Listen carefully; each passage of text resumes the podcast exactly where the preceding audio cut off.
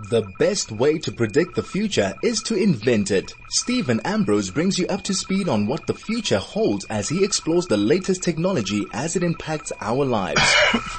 Well, welcome to Tech Talk Cafe. Well, not even cafe yet. I'm getting ahead of myself. But welcome to Tech Talk right here on Chai FM, where we always carry on about all the crazy new tech that's going on and to revisit something that I've had enormous uh, interest from everyone I speak to. We're going to talk a little bit about ChatGPT, smart chatbots, and whatever um, we're up to in that space during the Tech Talk Cafe segment, and a little bit about gadgets and gizmos and how-tos around ChatGPT, because I think everybody should play with it as long as you understand what it does and how it works. But moving on to the usual, which is news of the week and little bit of a quiet week from a tech point of view, though I must tell you that the tech industry is building up for World Mobile Congress in Barcelona end of this month.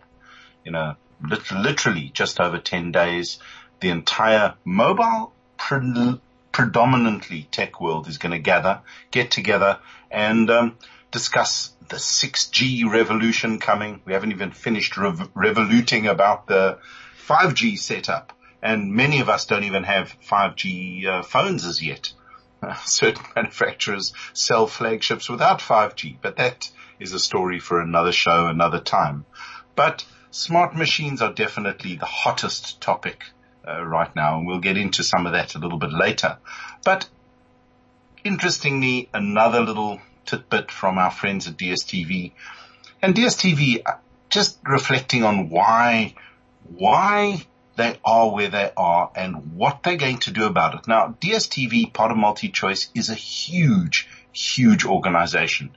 They've brought, I believe, over the last decades, incredible entertainment to South Africa in ways that for, for the most part was cutting edge around the world, satellite direct your home with feedback loops and smart decoders and all the good technology that came with it.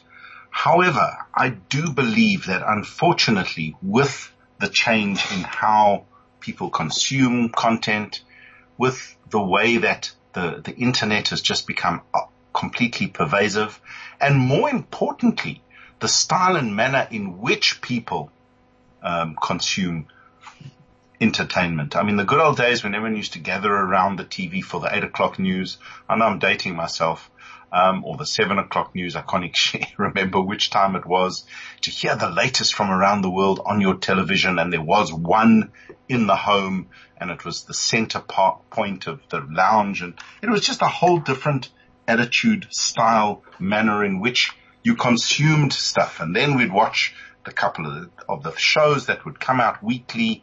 And it was really very important. You used to rush to make tea during the advert breaks crazy stuff like that. But the world has moved on considerably. Globally, on-demand entertainment has just become this, the norm.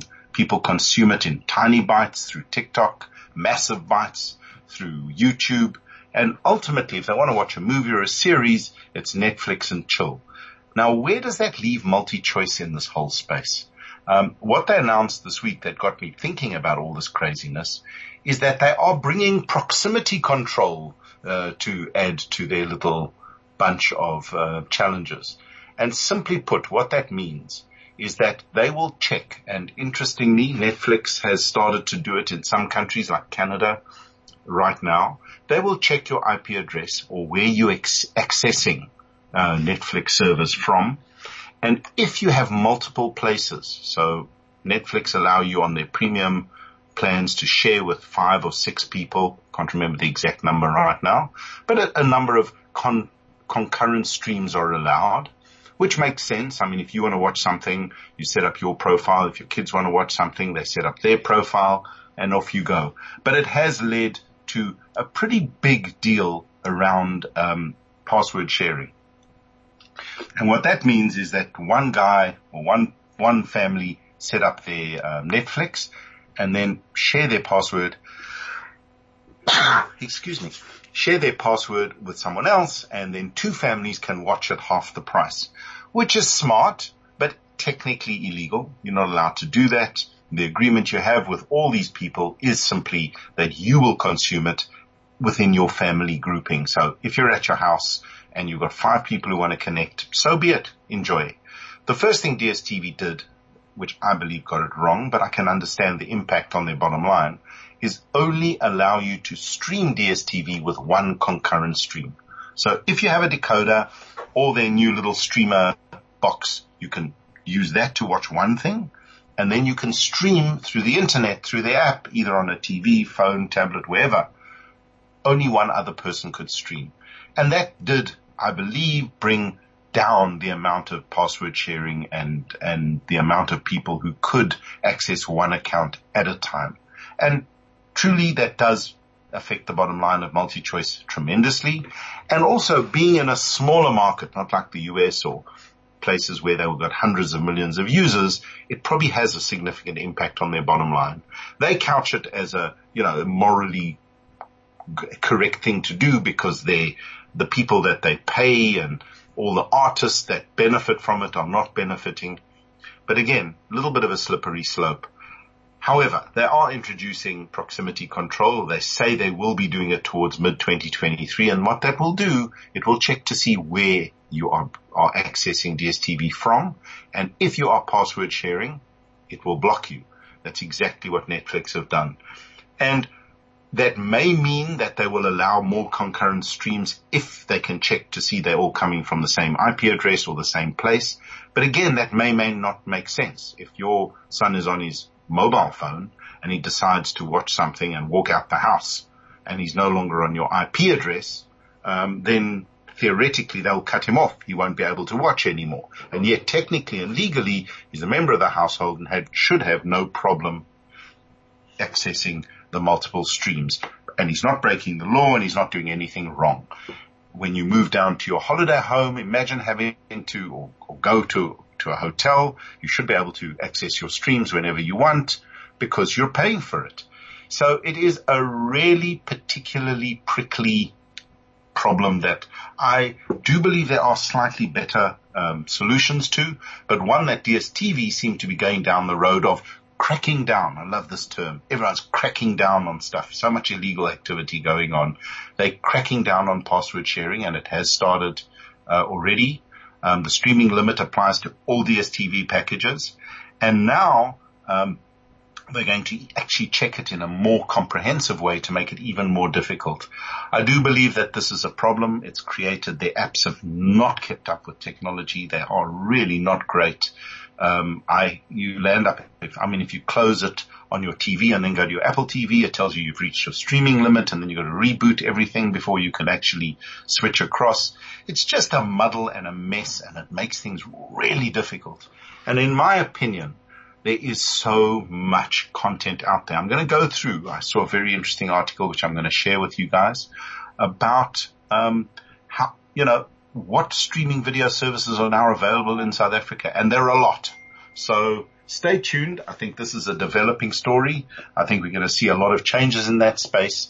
And whilst I do feel for MultiChoice and DSTV, I truly think that they may have got this wrong and ultimately it's not going to work for them in any way, shape or form. And on that note, I think we have to take a quick break for our sponsors and then we'll be back with a little bit more news and then a quick how to chat GPT and what Microsoft and Google are doing to compete. So interesting stuff coming up just after this. This is Tech Talk with Steven Ambrose on 101.9 Chai FM. Well, welcome back. And now moving into, that wasn't a smart GPT message, but it was definitely a useful one. However, Chat GPT, just a quick roundup of what it is, what it isn't, and then we're going to discuss um, what's going on around the space. ChatGPT released to the public November last year, and essentially it's a chatbot. You know those crazy silly little things where you, you click on a website and it says chat to us. And um, you click on it and you give it some information and then it gives you the standard sort of scripted response with zero intelligence. And for the most part takes you round and round and round until you eventually get hold of a human being and you try to figure out what it is that you wanted to know. But for basic stuff, what's the you know, what's the phone number? Who do I contact for this? Where's your nearest store? Stuff, sort of basic Google type um, answers, chatbots have been useful to some extent. I didn't see any hype around it. I didn't really understand the utility of it, but it certainly saved a lot of cost of having call centers delivering really mundane, useless information that, or useful information that was really not necessary to be done, which could have been picked up in a Google search or some other form of online investigation. So it was supposed to be more personal and it was supposed to be a little bit smarter, but until the latest round of AI or machine learning or learned massive language models like ChatGPT hit the market, chat bots were pretty dumb and pretty limited to very carefully scripted sort of responses. Well, that all changed November last year. Out came ChatGPT, which is a learned platform. In other words, it was taught tons of stuff and it's got a back end of very fast computers and very smart algorithms, which can then learn or extrapolate from the massive database of information that's been taught and with perfect recall almost emulate human intelligence. And that is what the basis of smart AI around computers is. And for my, from my perspective and from the research that I've done and the understanding I have of these technologies, this is phase one. This is step one of how people are going to reframe their entire interaction with computers going forward. So phase one is text. You type a message into ChatGPT. It then gives you back information or whatever you, it is that you've requested from it based on the information that it has, based on the, on the learning that it, it has done. So again, if you ask some young guy about some deep experience around brain surgery and he's never done it, he's never learnt it, he won't give you any answers. He could discuss it with you. He could give you information about it, but nine times out of ten it might be wrong or very limited. And that's exactly where ChatGPT is right now. It is not the know it all, um, understand it all, give you everything you need to know platform that it's sort of been hyped up to be. Google has access to everything on the web. Well, pretty much everything.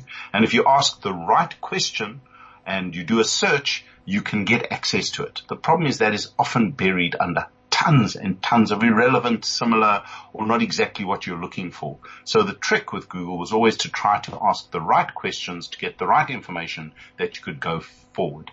There was no very little context. Google has been building that in more and more.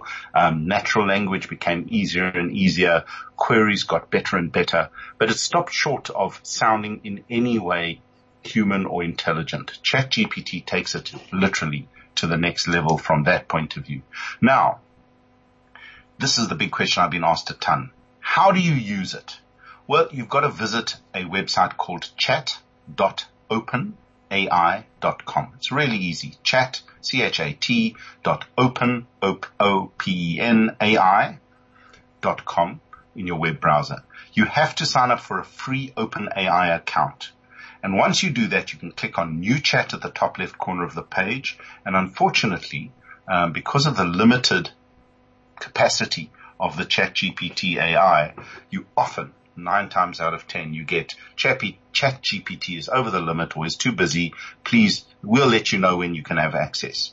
But if you do it early in the morning, well, it depends. Uh, around the world, early in the morning moves. So it's variable. You should get on pretty easily over a while. Just keep refreshing your web browser and you should get in. And then comes the interesting thing. It's not exactly a cool interface, but it's an interface and you type a question or a prompt and press enter and off you go starting to use ChatGPT. But that is the simple part. That is where the magic uh, begins and that is where it starts getting super, super interesting. Within the trained context of what it is right now, and it seems to have stopped the training around about early 2020 or late 2021, early 2022, you can get the most remarkable answers out of a chat GPT platform. So for example, you can ask it to list the 10 best things to do in South Africa today or Johannesburg today. And it will do so. It will send you a whole list of, based on what it knows, what's out there on the web, um, the 10 best things to do in Johannesburg. If you then say, well, tabulate that list uh, in a table with recommendations or distances from Johannesburg Central. It would do that as well. And you can keep asking it questions to refine what you're looking for and say, I'm really only interested in music events in the next seven days. And as you can understand, what it's doing, like natural speaking or natural conversation with an intelligent being, it is changing and refining the answer in a way that absolutely makes sense and you can tabulate it and can even write programs based on standard programming setups. It can give you sh- schedules. It can give, it can take info and put it into spreadsheets. It is pretty insane. It can write essays. It can even do some really interesting stuff. The problem is that it is not smart. So it may understand what a word is. It may understand the context of how a word is used. It may have tons and tons of information of every possible way to use a particular word in the context of sentences, paragraphs, and novels for that matter. But it doesn't understand what a word is. It does not have the intelligence of a human being to join the dots and to figure out that sort of stuff around it. And what that leads to is some pretty smart sounding text that is completely incorrect. Totally and utterly made up. It'll make up plausible stories about people. It'll even, if you ask it about yourself, uh, and that is crazy. A lot of people have tried that. They, they think it's a bit of a Google, so they start asking information about themselves or their work or a thing, you know, soccer or something. And it comes up with these most remarkable, coherent, well structured essays about you, which are all nonsense or mostly nonsense or couple of true facts thrown into the sort of fictional uh, story about what you've asked it. And that is the biggest problem with these chatbots. And that is the biggest problem with any of the massive, um, language models. However, that's, as I said, this is phase one of where we are. Already you're interacting contextually with a computer.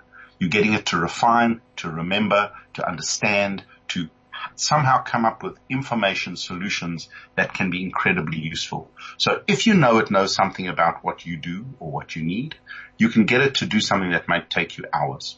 An example I used last time is if you give it a database of information that you need to test someone on and ask it to generate a random questionnaire or test for consisting of 12 prob- questions around a certain topic, it would do it far quicker than you could and it wouldn't miss any, any, um, any parts because humans are fallible. We make mistakes. We tend to have biases. Not that ChatGPT doesn't. It does. And that's a whole ethical area because again, it's taught by human beings and uh, often reflects what it's taught, just like kids. So as a consumer application, it has definitely been the fastest one ever. Um, and it has certain limitations. It does refuse to answer explicit or violent or hate-filled queries. This is quite, this is quite important because again, you don't want um, the, the, the mores and the morals of the of the society in which we function totally broken by some smart sort of platform. And what it will do is fundamentally change how we interact with computers going forward. So right now it's text. The next level will be voice and then ultimately it will be videos. And I know this sounds like complete science fiction, but it'll be avatars and all sorts of other things. And ChatGPT, the company, um, OpenAI is funded by a lot of large tech companies. Uh, Elon Musk is one of them. Microsoft's another. So there's some serious money in the back end here and apparently it's costing around about $3 million a day just to run burning through it. That's a lot of money in the real, um, in the real world. But here's where it starts to get super, gets super, super interesting. Microsoft, they're an investor, have now released a beta of their, um, their Bing and Edge powered web browser. A little bit more about that. Um, Internet Explorer is truly, truly, truly dead. And if any of you out there are using it, it is time to either get a new computer, new operating system, or both. Either way. But Microsoft have released a edge powered web browser that is powered by um, the AI co- Copilot and chat, which is based on the chat GPT platform. So if you do a search and then you want to do something with that search. Remember, this is where it really is important that you remember that ChatGPT is not search. You can't ask it questions to tell you facts about things and expect those facts to be 100% accurate, which look, no facts are 100% accurate, but generally, if you are searching a database at speed as browsers do, and you want to find out something, and that something exists somewhere on the web, a browser will get you to it in some form or another. And generally that information will be as accurate as the information that's uploaded to that site, that platform, that whatever on the web. ChatGPT, because of its algorithmic based informational and conversational algorithm and learned base will then present some of that information possibly in a way that is, is, is coherent but not correct. So you can't absolutely assume what you're getting out of ChatGPT is the, is the truth or factual. And this is a, a, real challenge. And I think that is, is a real problem. Ethics and all the, the, the moral stuff around it is another one.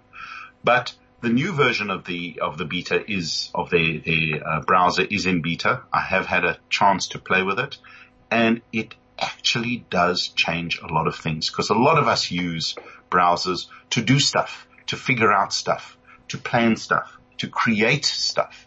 So from, from music to visual stuff to finding out information and massaging that information into reports, into analyses, all sorts of stuff into programming. I'm not a programmer, but I've seen so much around ChatGPT and programming, writing really smart, simple programs and even quite complex ones or complex parts of programs.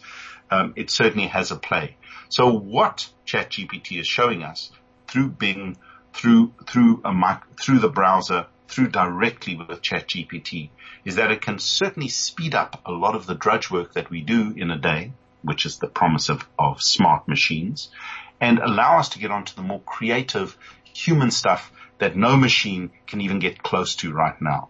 And I think that is the fundamental difference between all these platforms. But Microsoft um, is showing that this is possible. It adds a tremendous dimension to its search. And because the database um, that it's using has now been expanded to its search database, you're starting to see greater accuracy, greater utility, and the best part of these AI or smart machine platforms is that the algorithms allow it to learn and to create and do things that were not explicitly programmed into them, into them. And I think that's the huge, the biggest difference between a standard sort of computer program, which is explicit. Do this. If that happens, do that. It's all a matter of trees and chains and explicit steps to get from point A to point B. Whereas in many years ago, it used to be called fuzzy logic and it's not really, that was really a misnomer of note. But ChatGPT takes it to the next level. It says, here's a set of instructions. This is how it could change. So work on it. Come up with information that was not explicitly programmed in and it allows you in many, many ways to come up with information in a manner and form and style that is very human-like. Uh, people do that all the time. You know, the whole broken telephone thing where you tell someone something and they tell someone something and they tell someone something. And with each telling, it changes just enough that after three or four times, it's nothing like what started. And that is the wonder and the danger of humans and the wonder and the danger of ChatGPT, which is emulating um, sort, sort of human intelligence at scale uh, in a very, very special way. So if you understand it and you want to use it, keep that in mind when you play with it and you could probably do some remarkably smart things using in, in, in, in remarkably little time using a tool like ChatGPT or the new beta of um, Edge, you know, using the AI as a sort of co-pilot sitting there assisting you to get the job done quicker, faster, smarter, and, and better. Google, on the other hand, have been playing in this space for years. They've been slowly but surely feeding it into their web browser and that's their business. That's how they make their money. Search on the web and marketing and advertising on the web is just huge. And they've launched a new product called Google, Google, Google Bard. I got a little muddled there, which is a large language model exactly like ChatGPT, which they say will be integrated into Google search in a similar way that Microsoft have done it with Bing. Now, in terms of its um, its message, said they are delaying it because they really want to get it right in terms of ethics and responsible AI, as they call it, which I understand and I appreciate. But if you I think people are smart enough generally, though sometimes I'm challenged in that, to understand what you can and can't do with these platforms. But responsible AI was their key point. However, uh, the scandal that hit the, the world that everyone's gone nuts about is that they asked their Google Bard um, some information and it came up with a beautifully worded, completely coherent and totally incorrect answer, which is not something that Google wanted to show the world. And all of this happened um, live during their demonstration, which is absolutely crazy. But that just shows you that's exactly where it is. And little be known to most of us because we don't live in that universe, but China and their Baidu um, platform and Alibaba, and they've got some massive tech companies that are very similar to Google and Microsoft and the rest. They are working on a very, very similar thing, and they are also coming up with tremendous innovations in the large language models and generative AI space. And I will talk a lot about those down the road because there's just no end in it. But expect the following in summary and in a nutshell. One, the way that we interact with computers will fundamentally change from now. And the way that we manipulate, use and interact and get information is also going to fundamentally change moving from now. It's not going to be overnight, but it will be fundamental and it's coming fast. So play with that OpenAI.com and your chat GPT. Start to understand what it can and can't do and use it in your daily life, your business and whatever you do. And you will be amazed at what's possible with smart chat platforms as they exist right now. And who knows? Well, we sort of have a vision, a glimpse of what's coming down the line. And on that note, we have to take a quick break for our sponsors and I'll be back with um, a little bit more about what's up and what we're going to do and um, in the space and uh, a, a quick quick view on a new gadget that I've just received to play with. We'll chat straight after this. This is Tech Talk with Steven Ambrose on 101.9 Chai FM. Well, welcome back. And before we get stuck into the next segment, which generally is gadgets, um, love gadgets, can't can't deny that one have a quick live read and that's Chai FM provides an essential service to South African Jewry. It also connects the Jewish diaspora globally. There is also, there is an urgent and immediate need to ensure that broadcast security of, of Chai FM and we actually need your help. We would be grateful for your assist, your assistance. Support the Chai FM Radiothon on Wednesday, the 22nd of February. That's next Wednesday, the 22nd of February. Call, pledge and challenge others to do the same. The number is 0101 404090.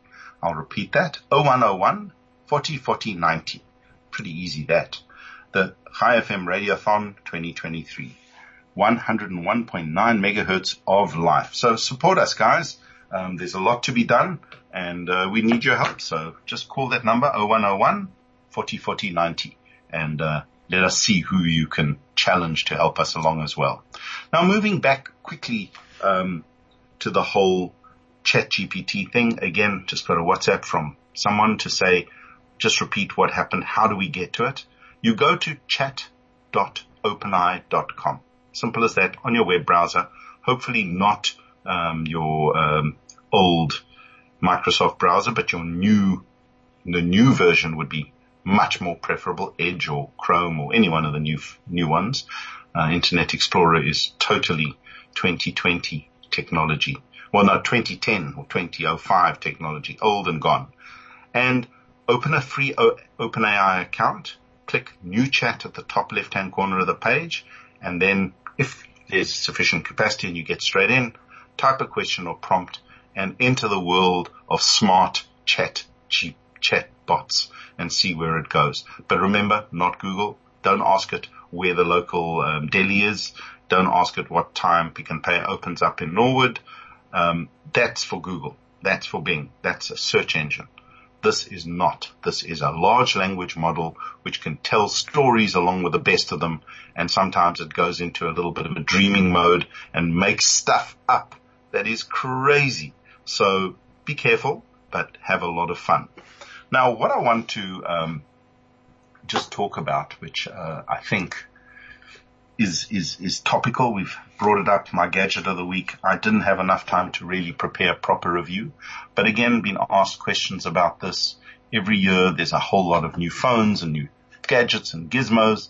And listen, this year times are tight. People have not got a lot of money, but there are those that want the latest tech always. Um, got deep into the Google versus um, Apple conversation. Some swear by Google and Android, others swear by Apple. Not going to get into that. They're both very, very, very good platforms. Each one has their benefits. There are some compelling reasons to use both. My personal preference on a day to day tends towards Apple.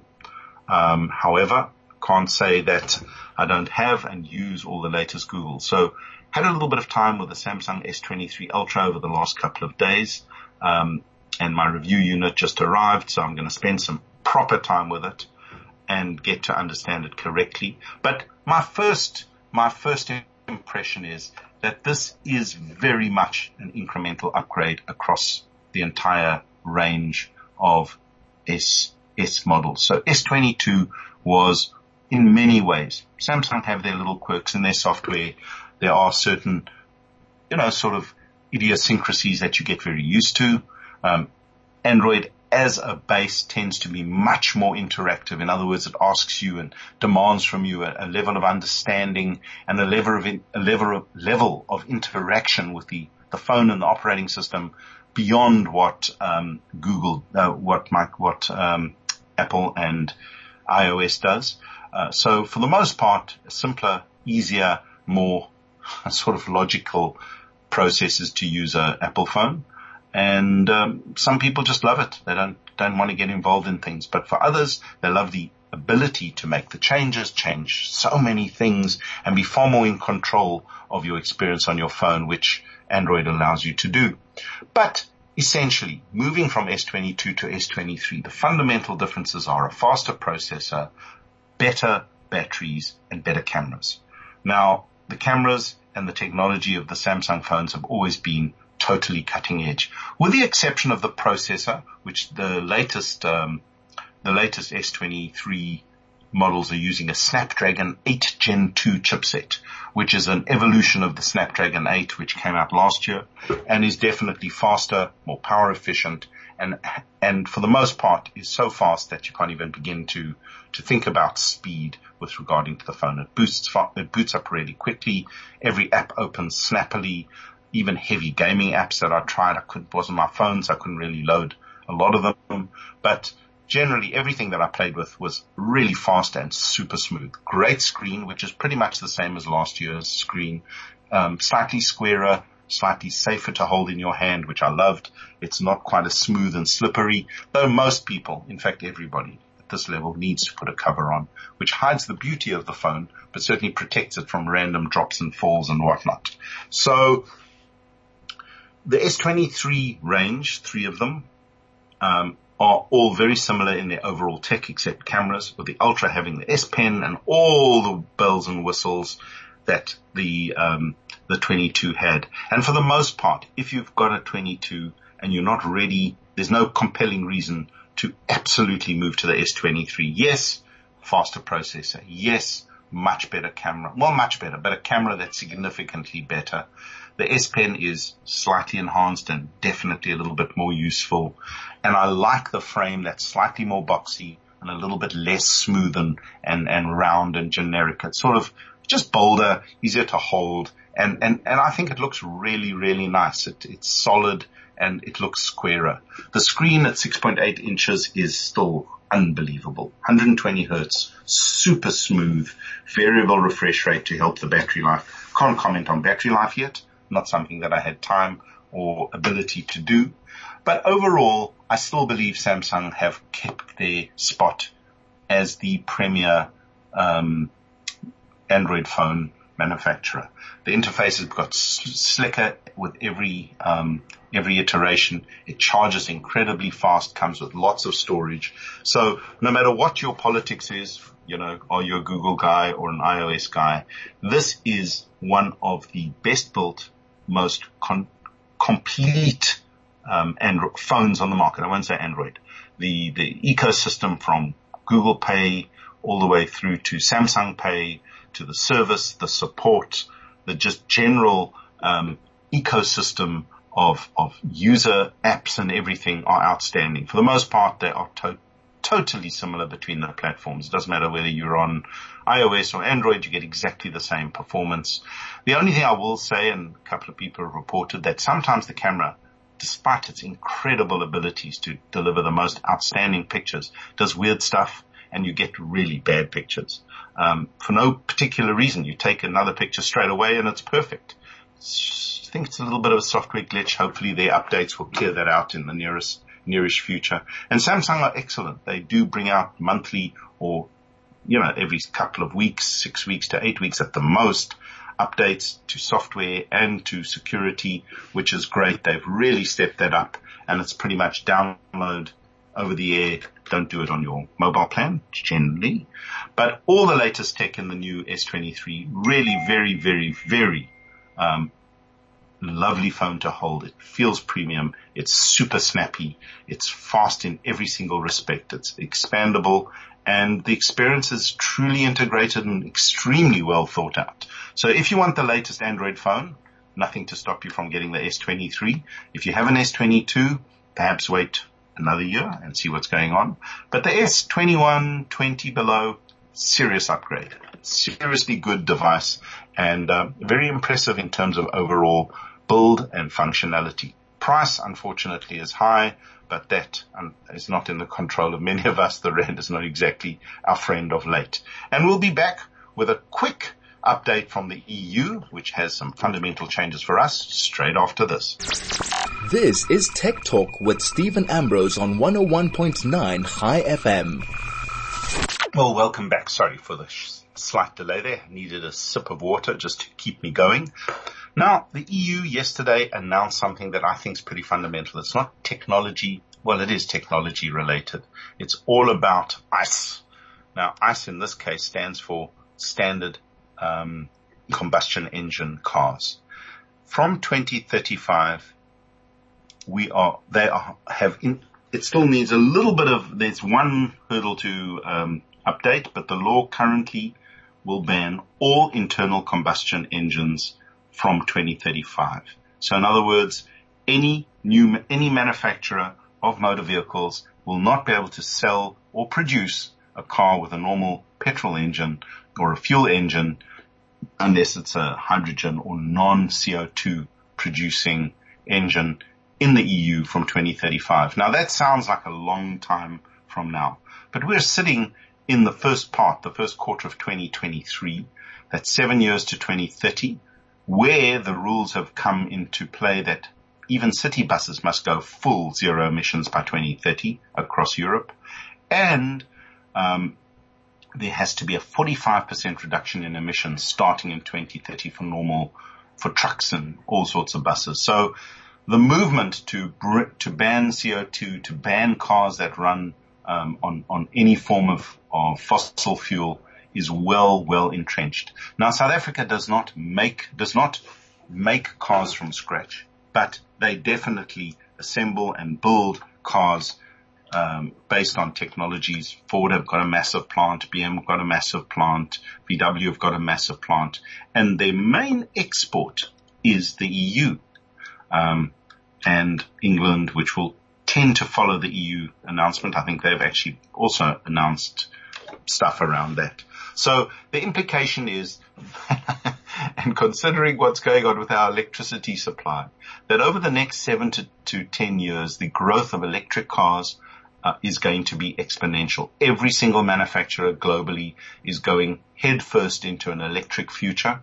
Whether that's green or not is another discussion, but simply put, electric cars are becoming the de facto way that you do everything. And we're talking electric trucks, electric taxis, electric buses, electric bicycles, you name it, everything is going electric. For that, you need a stable electricity supply because uh, if you can't charge your car, you can't travel. So that is a real challenge within the South African context. But for our manufacturers, there seems to be no benefit to buy an electric car in South Africa. There's no government subsidies. If anything, there are massive government um, penalties for buying an electric car. One, it's hard to charge, and two, um, there are extra duties which make them super expensive. So expect a lot of change in that space. And electric cars are, are mobile gadgets. There's just no question. They're fully connected. They're completely electronic. Um, battery charging is a is a science of its own. Batteries are a science of their own, and the implications for technology across the world is pretty profound. So we're going to see a lot of change coming simply because cars are um, going fully electric or transport is going fully electric. So watch the space. Um, it's a big step for Europe, and I mean, Europe is a major block in that space. A lot of people have seen a lot of comment around, oh, why should Africa follow suit? Well, that's fine. Uh, you know, Africa really does not need to follow suit. Can do it at once with regard to vehicles and petrol and the climate and whatnot. But we live in a world where we are connected. Um, we're all integrated and we do not produce cars from scratch ourselves. So when they stop producing certain parts, or certain bits of standard cars. South Africa needs to be up there with the rest uh, and to make sure that we follow these trends and do what needs to be done. And on that note, I'm afraid I've just been told that our time is up. We need to wrap up this show. Stay tuned. Uh, next week will be a pre-World Mobile Congress show. Sort of some of the highlights, some of the press announcements. It used to be where a lot of companies released a ton of gadgets. That seems to have slowed down a bit. Samsung always used to re- release their new phone there. They now do it early for whatever reason. And, um, it's probably smart because there's so much news, so much deep technical stuff going on there. You don't want to get buried in the, the madness of everyone releasing the same thing. So stay tuned. Come back next week, same place, same time, and let's hear all about the latest technologies and what is happening in the tech world from a South African perspective. This is Steven Ambrose for Tech Talk right here on Chai FM.